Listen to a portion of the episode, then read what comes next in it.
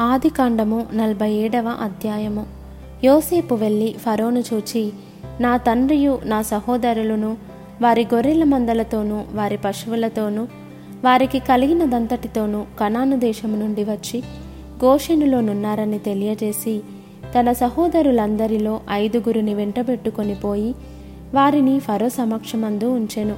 ఫరో అతని సహోదరులను చూచి మీ వృత్తి ఏమిటని అడిగినప్పుడు వారు నీ దాసులమైన మేమును మా పూర్వీకులను గొర్రెల కాపరులమని ఫరోతో చెప్పిరి.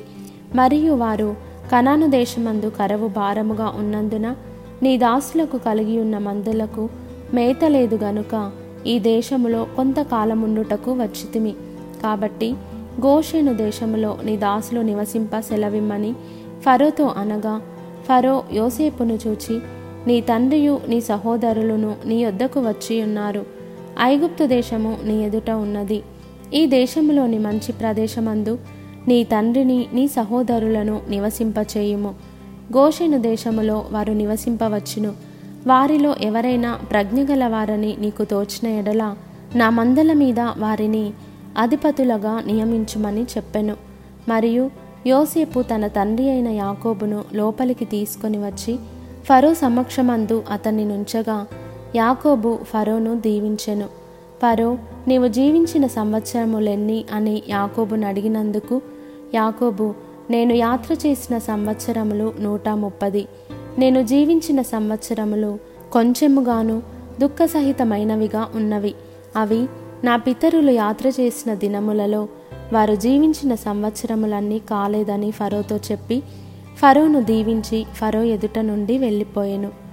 ఫరో ఆజ్ఞాపించినట్లు యోసేపు తన తండ్రిని తన సహోదరులను ఐగుప్తు దేశంలో నివసింపచేసి ఆ దేశములో రామసేనను మంచి ప్రదేశములో వారికి స్వాస్థ్యమునిచ్చెను.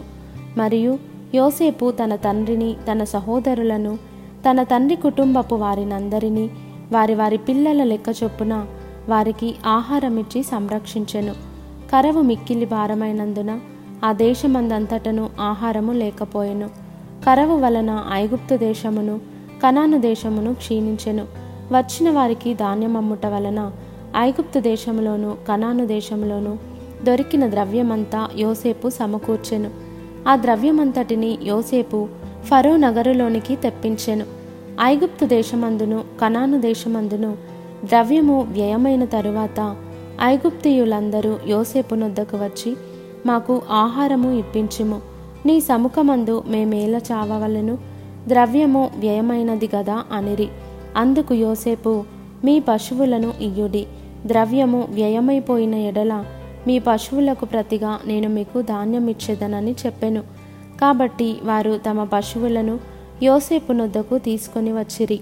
యోసేపు గుర్రములను గొర్రెల మందలను పశువుల మందలను గాడిదలను తీసుకొని వారికి ఆహారమిచ్చెను. ఆ సంవత్సరమందు వారి మందలన్నిటికీ ప్రతిగా అతడు వారికి ఆహారమిచ్చి సంరక్షించెను. ఆ సంవత్సరము గతించిన తరువాత రెండవ సంవత్సరమున వారు అతని వద్దకు వచ్చి ఇది మా ఏలిన వారికి మరుగు చేయము. ద్రవ్యము వ్యయమైపోయెను. పశువుల మందలను ఏలిన వారి వశమాయెను. ఇప్పుడు మా దేహములను మా పొలములను తప్ప మరి ఏమియు ఏలిన వారి సముఖమున మిగిలి ఉండలేదు నీ కన్నుల ఎదుట మా పొలములను మేమును నశింపనేలా ఆహారమిచ్చి మమ్మును మా పొలములను కొనుము. మా పొలములతో మేము ఫరోకు దాసుల మగుదుము మేము చావక బ్రతుకునట్లును పొలములు పాడైపోకుండునట్లును మాకు విత్తనములిమ్మని అడిగిరి. అట్లు యోసేపు ఐగుప్తు భూములన్నిటినీ ఫరో కొరకు కొనెను. కరవు వారికి భారమైనందున ఐగుప్తియులందరూ తమ తమ పొలములను అమ్మివేసిరి గనుక భూమి ఫరోది ఆయను. అతడు ఐగుప్తు పొలిమేరల యొక్క ఈ చివర నుండి ఆ చివర వరకును జనులను ఊళ్ళలోనికి రప్పించెను. యాజకుల భూమి మాత్రమే అతడు కొనలేదు. యాజకులకు ఫరో బత్తెములు నియమించెను. ఫరో ఇచ్చిన బత్తెముల వలన వారికి భోజనము జరిగెను గనుక వారు తమ భూములను అమ్మలేదు. యోసేపు ఇదిగో నేడు మిమ్మును మీ భూములను ఫరో కొరకు కొనియున్నాను. ఇదిగో మీకు విత్తనములు పొలములలో విత్తుడి.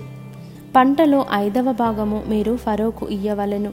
నాలుగు భాగములు పొలములలో విత్తుటకును మీకును మీ కుటుంబపు వారికిని ఆహారమునకును మీ పిల్లలకు ఆహారమునకును మీవయుండునని ప్రజలతో చెప్పగా వారు నీవు మమ్ము బ్రతికించితివి ఏలిన వారి కటాక్షము మా మీద నుండనిమ్ము ఫరోకు దాసుల మగుదుమని చెప్పిరి.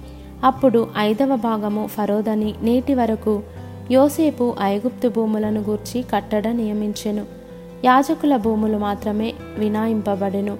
అవి ఫరోవి కావు. ఇస్రాయేలీలు ఐగుప్తు దేశమందలి గోషీను ప్రదేశంలో నివసించిరి. అందులో వారు ఆస్తి సంపాదించుకొని సంతానాభివృద్ధి పొంది మిగుల విస్తరించిరి. యాకోబు ఐగుప్తు దేశములో పదునేడు సంవత్సరములు బ్రతికెను. యాకోబు దినములు అనగా అతడు జీవించిన సంవత్సరములు నూట నలభై ఏడు.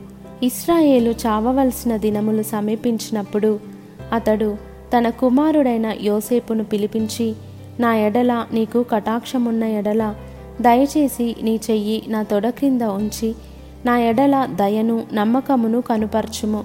ఎట్లనగా నన్ను ఐగుప్తులో పాతిపెట్టకుము.